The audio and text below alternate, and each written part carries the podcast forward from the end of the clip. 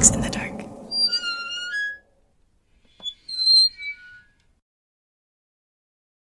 Hey, what's up? It's Mai Yang from Mix in the Dark. I hope everyone is doing all right as we start to see warmer weather. I live in Minnesota, so who knows when it's going to randomly snow again. But can you believe that it's almost summertime, which means that we are nearing our one year anniversary with Mix in the Dark. And I gotta find a creative way to celebrate with listeners. With that said, I want to keep encouraging people to send in their true scary stories. Some people worry about grammar and spelling, but that's what I'm here for. Trust me, as a third grade teacher, I can probably decode all types of words by now. Also, if you are like many people I know and are on the lazier side because you're just too busy or you simply don't like writing, you can also record a voice recording and send that to me as well. Please help keep this podcast going by sending your true scary stories to mixinthedark at gmail.com. Our new story is called The House in Brooklyn Park, Minnesota.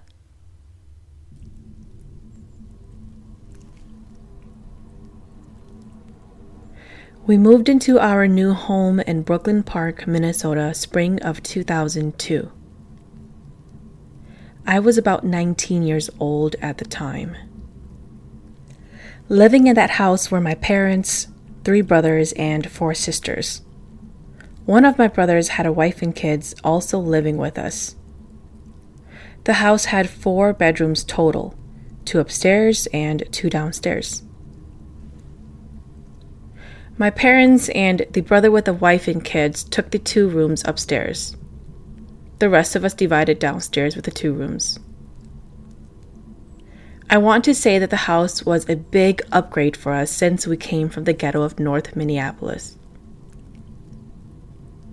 During the time, my father had diabetes, so my older brothers would come over and tell him to exercise around the house. My father would jog around the basement to the top of the stairs and into the living room back and forth. He only did that during the day. I remember when we heard the shuffle of his jogging footsteps going up and down the stairs, all of our siblings would laugh and say to each other, There goes Dad jogging again. My brothers and I stayed up playing the Nintendo 64 until 3 or 4 in the morning, the first month of living at that house. Some nights we would hear footsteps upstairs walking around the living room, then to the top of the stairs, going down, and then going up again. We would then quickly turn off the television and lights. And then we would act like we were sleeping because dad was up early jogging and we did not want to get in trouble. That morning, we would wake up to my parents burning chili peppers upstairs. It would stink up the whole house, and we would wake up sneezing and unable to breathe. We were too young and too Americanized to understand what and why my parents were doing this. This routine would happen over and over again. We would play games until 3 or 4 a.m. in the morning. We would hear my dad up early for his jog around the house. We would turn off our game system to pretend to sleep, and then wake up to the smell of chili peppers burning again. This happened for about three months. One night, my younger brother and I decided to sleep in the living room basement. I don't quite remember the reason, but I do remember that night that we decided to stay up joking about our friends and cousins rather than playing video games. It was late around 3 or 4 a.m. in the morning. We heard those same footsteps again. And we began to joke, saying, Oh shit, Dad's up jogging again. It's time to sleep. The next morning, my younger sister woke up crying and told my parents that she kept seeing a lady with no clothes on in her room making faces at her. My parents said that it was just a dream and they did a spiritual incense burning along with some traditional magic. My parents tied the doorknobs with red strings and packets of smelly things. I'm not sure what they are. Then they had us boys switch rooms with the girls. Two days later in the morning, after my brothers and I woke up, my younger brother said that he had a dream that there was this old white lady with no clothes on. She came on to him and was humping him all night. He was stuck and couldn't move until she left. At the time, it was just so funny to us. We teased him that it was puberty and that he was just growing. Thinking back now, it could have been a ghost or a demon. In the West, there are demons known as incubus and succubus. Both are sexual ghosts or demons that typically come upon sleeping victims, usually at night. The incubus is a male entity that attacks women, and the succubus is a female entity that attacks men. Days went by, and we kept hearing the footsteps at night and kept thinking it was my dad jogging again.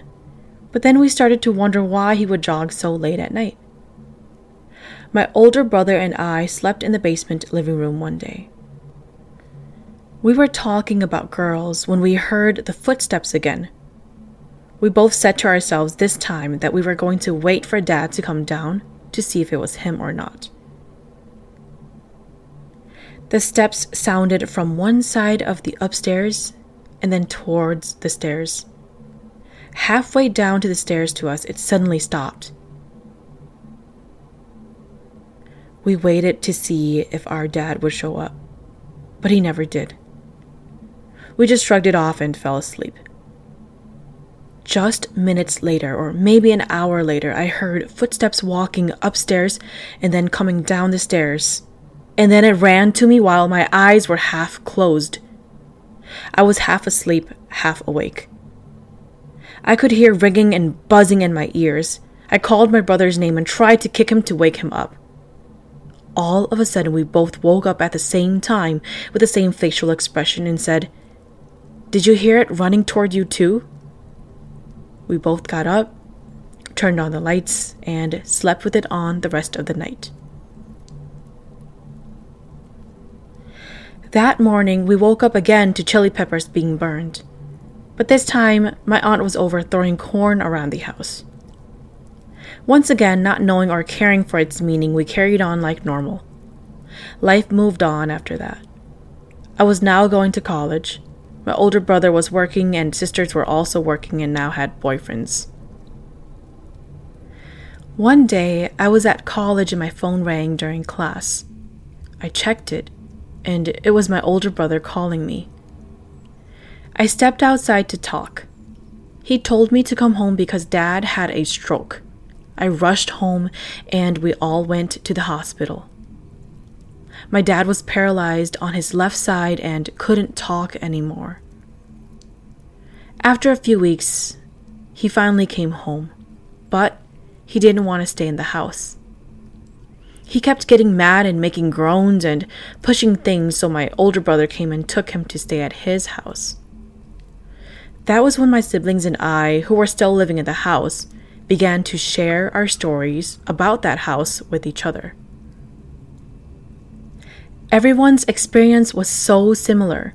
We finally asked our mom why dad was always jogging at night. We were shocked when she answered us that he never jogged at night.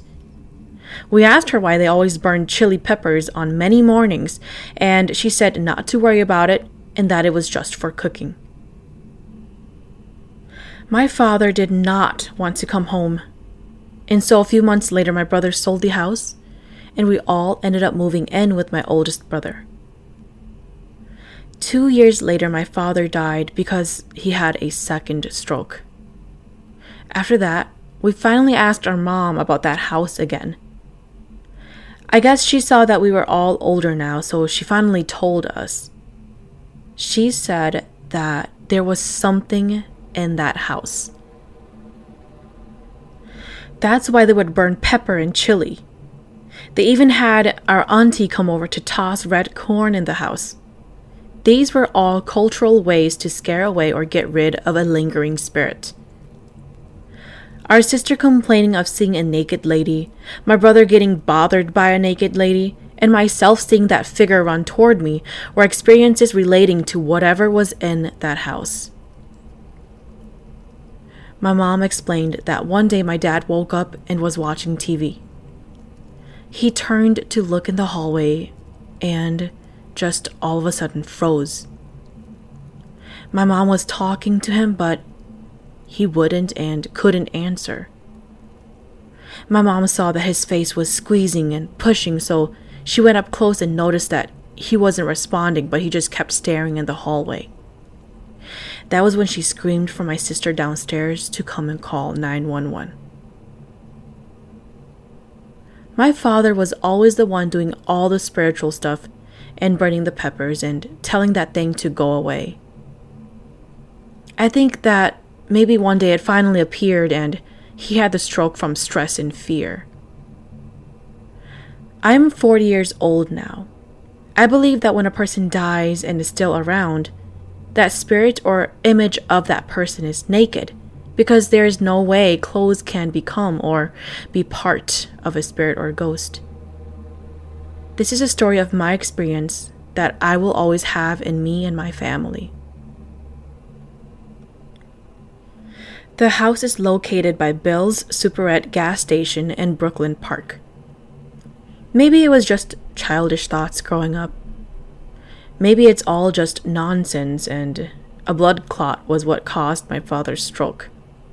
Maybe there was a gas leak that caused us to hear and dream about things. I will never know.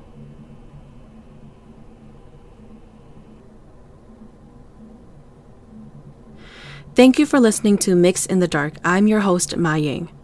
Mix in the Dark podcast is available on Buzzsprout, Spotify, Apple Podcasts, iHeartRadio, Pandora, YouTube, and Facebook. If you have any stories that you would like to share, please send it to mixinthedark at gmail.com.